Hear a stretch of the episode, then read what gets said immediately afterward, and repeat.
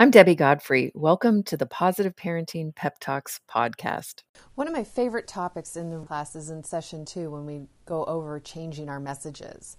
And in this segment of the class, we look at many of the messages that we give children, such as hurry up, don't stop it, etc. And we look at what that discouraging message is that a child's receiving and what's an encouraging alternative we can use instead.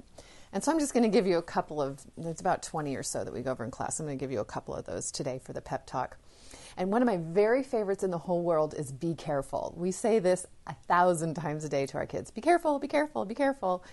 And how do we know that this is giving us a, a discouraging message? Well, it's a result. If we say, be careful, don't spill your milk, what do they do? They spill their milk. You know, be careful, don't fall off your bike, crash.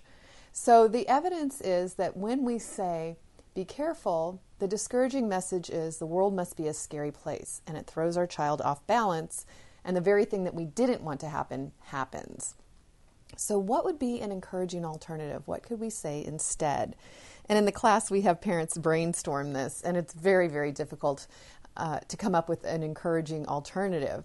But what it is, there's actually two, and there's one that I use mostly, which is take care of yourself.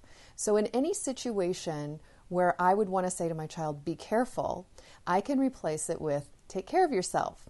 So, for example, my son Michael was about nine months old and he was out climbing on the wood pile out back. And I knew if I said, be careful, he was going to go tumbling down off that wood pile. And I went out and I looked at him and I said, Michael, take care of yourself. And he looked down at his fat little legs and he steadied them and he and he got control of his body and it was amazing to me the different result that I got when I said take care of yourself. So, in those situations where you find yourself saying, be careful, be careful, be careful, see if you can remember to say, take care of yourself instead, and see what an amazing result it has on your child.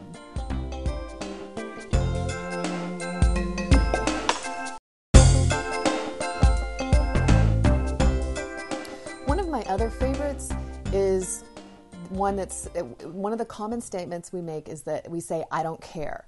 So our children will say or do something, we'll go, I don't care, go ahead, you know, or I don't care, do what you want. And this discouraging message here is that we, in fact, don't care. and so the child can get discouraged and they can misbehave as a result of that. So, one of the things in, in this instance is we want to, what we want to say instead is use your judgment, you decide.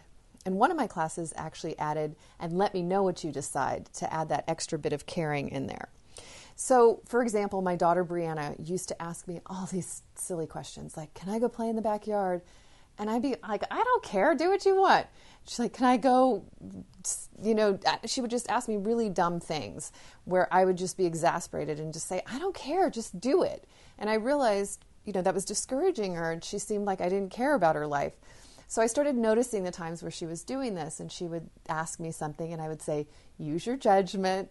And she'd be like, Oh, okay, I guess I can go in the backyard, or oh, Okay, I guess I can take the dog for a walk. And so all the all the times that before I had been getting exasperated, I was having fun saying, Use your judgment. And then after I had done this for a while, one day she came to me and asked me something, and I was about to say, Use your judgment. And she goes, I know, use my judgment. And I'm like, great. Then came the test. Whenever we do something different with our kids, you can expect to be tested. So one night, it was about half an hour before dinner time, and she came up to me and she said, Mom, can I have some ice cream? Well, I knew it was the test. And in that moment, I just decided, well, if she if she decides to have ice cream, she just can have ice cream. I'm not going to worry about it.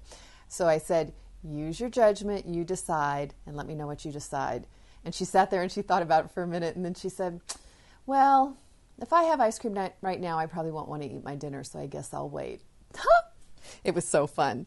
So that just really showed me how good of a decision maker she was. And I used that memory all through her teen years to trust her judgment and to let her make decisions where I felt she was capable of doing that.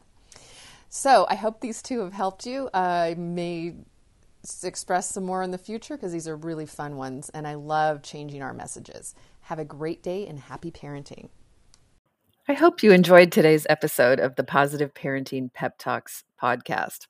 For those of you that don't know me, I'm Debbie Godfrey, owner and founder of positiveparenting.com. I hope you'll go and check out my website and follow me on Instagram and let me know about what you thought about today's episode. Did you learn something new? Were you able to do something different with your children? Did you have a success story? Those are my favorite to share. Let me know. Contact me. I'd love to hear from you. And also, what future topics would you be interested in hearing about on the Positive Parenting Pep Talks podcast? Thank you so much for being here and for all of your support. Take care and happy parenting.